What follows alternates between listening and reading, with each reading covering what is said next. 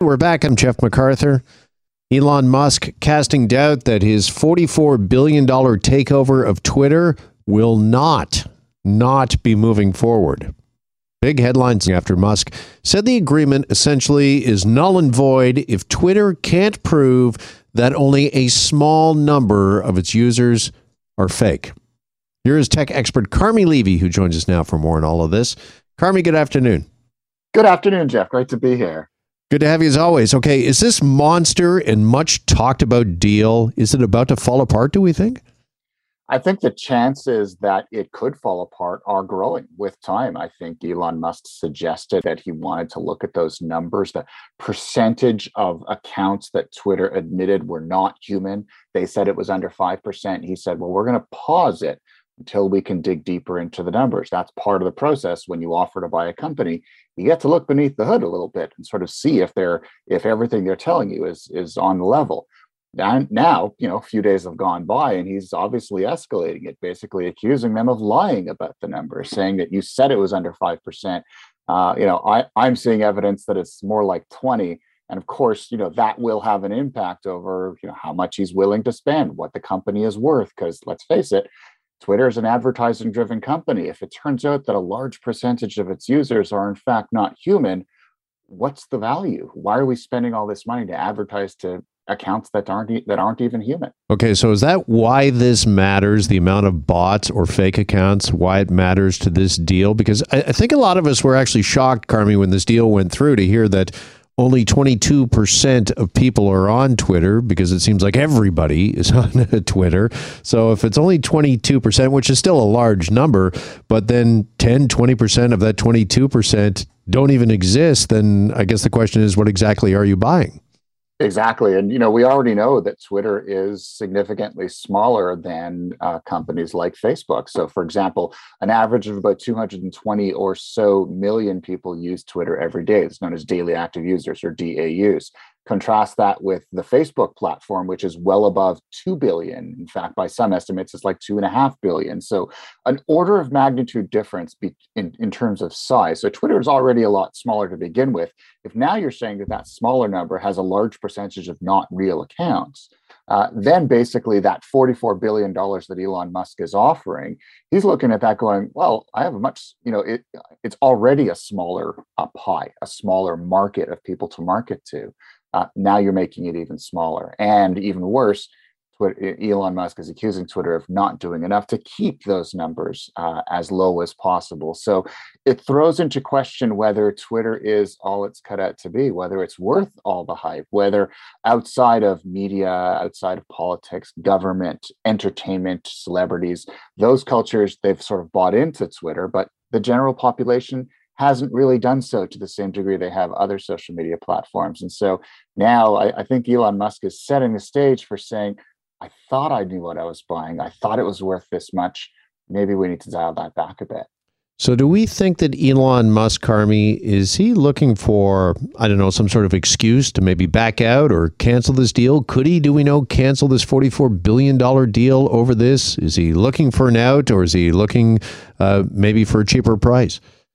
It's always hard to read what Elon Musk is up to. He's such an unpredictable guy, but I, I think he's negotiating hard. I think he doesn't want to walk away from this because he doesn't want to have to face up to the fact that he could have had Twitter, but he didn't end up getting it. That's just for a man with an ego as large as his. I don't think he's willing to accept that. He said this wasn't about money. Uh, I think he meant it. I think he truly felt that it was really about his legacy.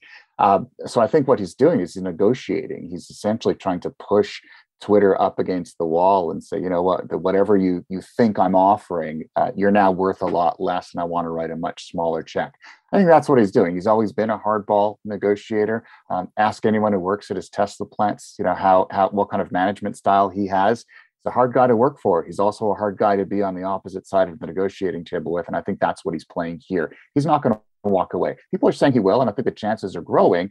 But I think at this point, he's still very committed to it. He just wants to drive the best possible bargain he can for himself. Okay, so is this a negotiating tactic, or do we think maybe this is some buyer's remorse? Because we know that uh, Musk paid well over the uh, share price to uh, buy Twitter at forty-four uh, billion dollars. Mm-hmm. Is he now set back? Kind of like a lot of people in this hot real estate market that got into a bidding war and then realized, wait, I we paid how much uh, for this uh, house? Do you think that this is maybe similar? That you know, some sober second thought, as it were, that Musk has sat back and thought, okay, th- this is actually too much for for Twitter. How can I drive this price down a little? I think that's certainly part of the reason. I think initially when he made the offer, he said, "This isn't about money. Uh, it's about more than that." But then I think you know uh, Tesla Tesla shareholders started selling off in great numbers because they weren't sort of clear on the Twitter deal, and he started losing a lot of money on that side. You know, huge uh, market valuation hit, and so I think it's dawning on him that you know he thought this was going to be a bit of a cakewalk, a walk in the park, that he would just you know, all, you know, write a check for Twitter, you'll get the funding, whatever it was, and uh, that would he would sort of add that to his portfolio. I don't think he expected this fight to be as hard as it as it has been, um, and I think he's he's starting to sort of dig in his heels as a result. Uh, you know, and and he's a guy who's often done that. He admits he takes his his uh, he often tweets very flip uh, messages. He often brings the, the, the the phone into the washroom with him, and he tweets from there. It's clear he doesn't give a whole lot of thought to a lot of the things that he does. Uh, yet it's also hard to argue with his success in other areas, and it's hard to argue that uh, a, Twitter under uh, Elon Musk would be a very different animal than a Twitter under its current uh, sort of ownership or leadership structure. All right, Elon Musk did tweet that 20% fake spam accounts, well, four times what Twitter claims, could be much higher. Have we heard from Twitter at all, Carmi? Have they responded to this charge?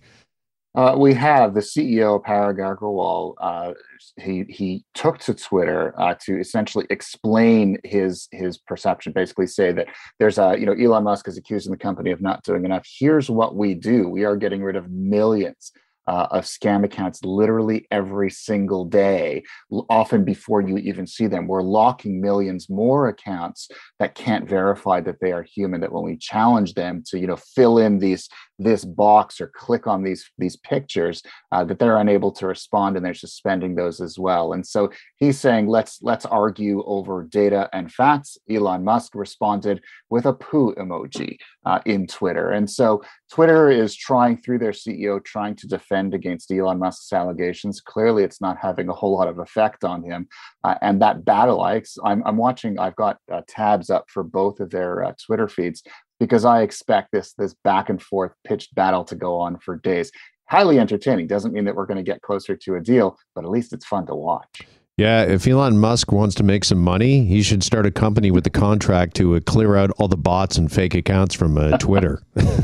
uh, good. While he's there, he should call Mark Zuckerberg because if you add up the the billions of accounts that Facebook has uh, admitted to getting rid of over the years, uh, you know, uh, essentially it is more than the population of planet Earth. And so this wow. isn't just a Facebook issue; it's a it's an industry wide issue. Um, and you know, it's been sort of hush, you know, spoken about in hushed tones for years. But the good news out of all of this is the the battle between Elon Musk and Twitter is highlighting an issue that, frankly, should have had some light shone on it years ago. For sure, it's a good thing that we're talking about it now. You bet, Carmi. Appreciate talking to you as always. Thanks so much for the time. Thanks, Jeff. Appreciate it. Tech expert Carmi Levy, and that does it for our time in this day. Thanks as always for yours. I'm Jeff McArthur. See you back here tomorrow.